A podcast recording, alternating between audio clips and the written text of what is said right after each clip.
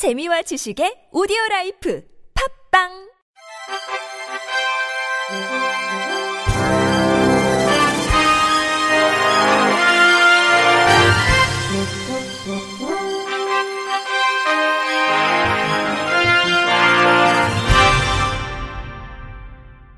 청취자 여러분 안녕하십니까? 8월 6일 화요일 KBS 뉴스입니다. 전국 장애인 차별철폐연대 박경석 상임 공동대표가 어제 사회보장위원회 앞에 차려진 천막 농성장에서 기자들과 만나 장애 등급제 폐지 후 적용된 활동지원 종합조사표 모의평가 약속을 이행하지 않은 보건복지부를 규탄했습니다. 지난 6월 14일 복지부가 한국장애인 자립생활센터 협의회에서 추천한 이용자를 대상으로 한 모의평가를 약속했습니다. 이후 복지부는 지난 1일과 2일 한자협이 추천한 12명에 대한 모의평가를 진행하기로 약속했지만 하루 전날인 지난달 31일 공문을 통해 갑작스럽게 파기한 것으로 알려졌습니다. 복지부는 공문을 통해 7월 1일 이후 서비스 지원 종합조사가 이미 시행 중에 있기에 모의평가의 실질적인 의미가 퇴색했다며 이에 따라 갱신 주기가 돌아온 장애인에 대한 실제 조사를 통한 모니터링을 분석 검토하여 논의하는 것이 보다 합리적인 것으로 판단되는 바 전향적인 검토를 요망함이라고 취소 사유를 밝혔습니다. 한편 이일 단체는 종합조사표 모의평가 거듭 촉구와 함께 이날 저녁 이를 거부한 복지부에 대한 대응 방향을 논의할 계획입니다. 보건복지부와 한국장애인개발원이 장애 인식 개선 교육 전문 강사 양성 시범 사업 참가자를 모집합니다. 교육은 오는 10월 5일부터 11월 23일까지 매주 토요일 총 8회 56시간으로 진행됩니다.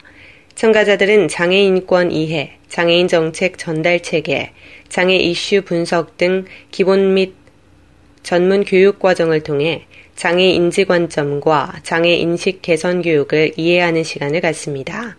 또 강사 역량 심화 과정을 통해 전문 강사로서의 기술 및 전략을 배울 예정입니다. 신청은 장애인 복지 분야 현장 전문가 3년 이상, 장애 인식 개선 교육 강사 경험 보유자 또는 위와 동등한 자격 수준을 갖춘 자로 장애 인식 개선 교육의 비전을 가지고 있는 누구나 신청할 수 있습니다. 참가 신청은 오는 12일부터 14일 오후 5시까지 신청서, 활동 계획서 등 공고문에 안내된 양식과 증빙 서류를 구비해 전자우편으로 제출하면 됩니다. 개발원은 서류 및 영상 심사, 면접 심사를 거쳐 9월 중 최종 참가자를 선발하고 교육 이수 후 최종 위촉 평가에 합격한 자는 향후 강사 양성 본사업 시 보수 교육 이수 등의 최소 조건 이행으로 정식 자격을 갖게 됩니다.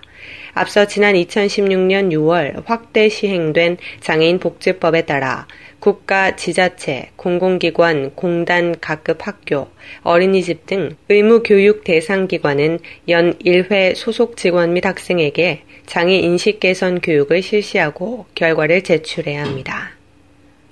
국립장애인 도서관이 장애인 서비스를 운영하는 전국의 모든 도서관을 대상으로 8월과 9월 두 달간 2019년 도서관 장애인 서비스 우수 사례 공모를 실시합니다. 참가 대상은 전국의 공공, 장애인, 학교, 대학 도서관이며 공모 주제는 2014년부터 도서관에서 장애인을 위해 제공한 서비스 운영 사례입니다.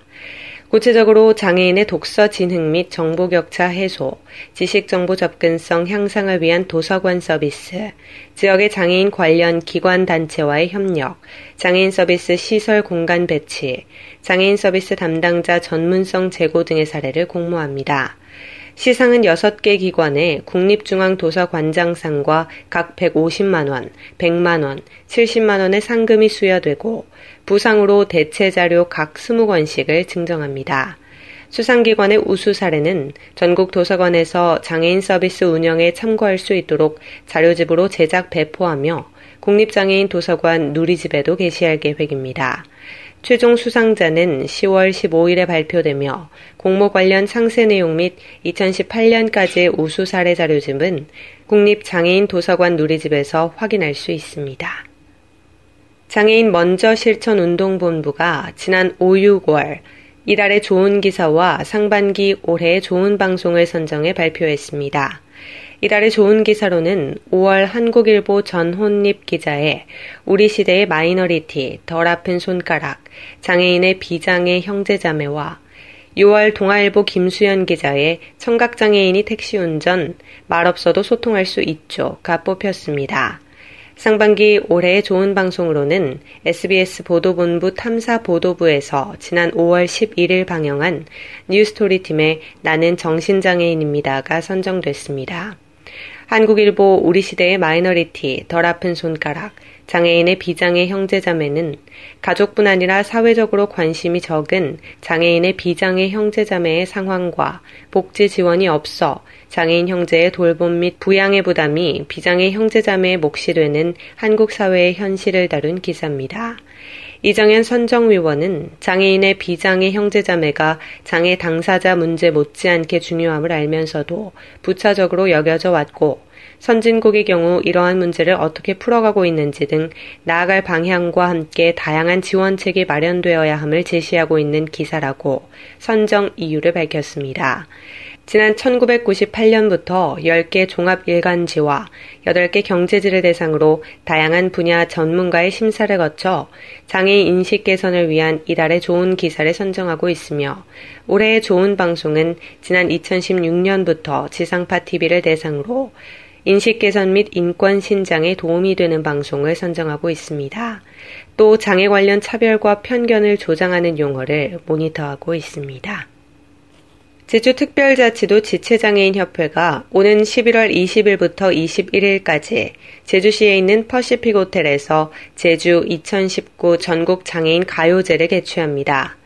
대한민국 등록장애인이라면 누구나 참여할 수 있으며 경연 영역은 대중가요와 창작가요 부문입니다.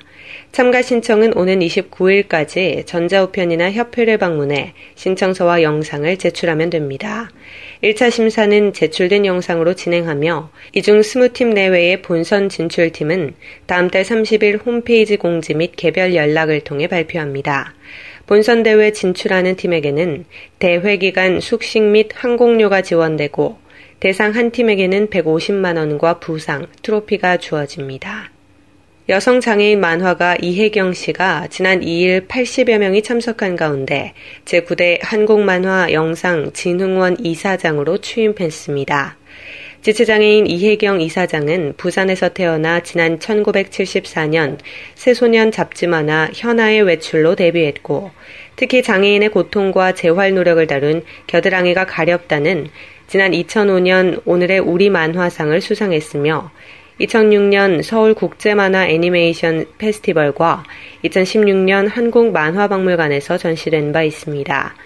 이날 이혜경 이사장은 50여 년 만화와 함께 살아오며 누구나 아는 국민 만화가가 되지는 못했지만 스스로 만화와 결혼한 행운아라고 생각하고 살아왔다며 만화계 소통의 매개가 되도록 사랑과 겸손의 자세로 임하겠다고 소감을 전했습니다.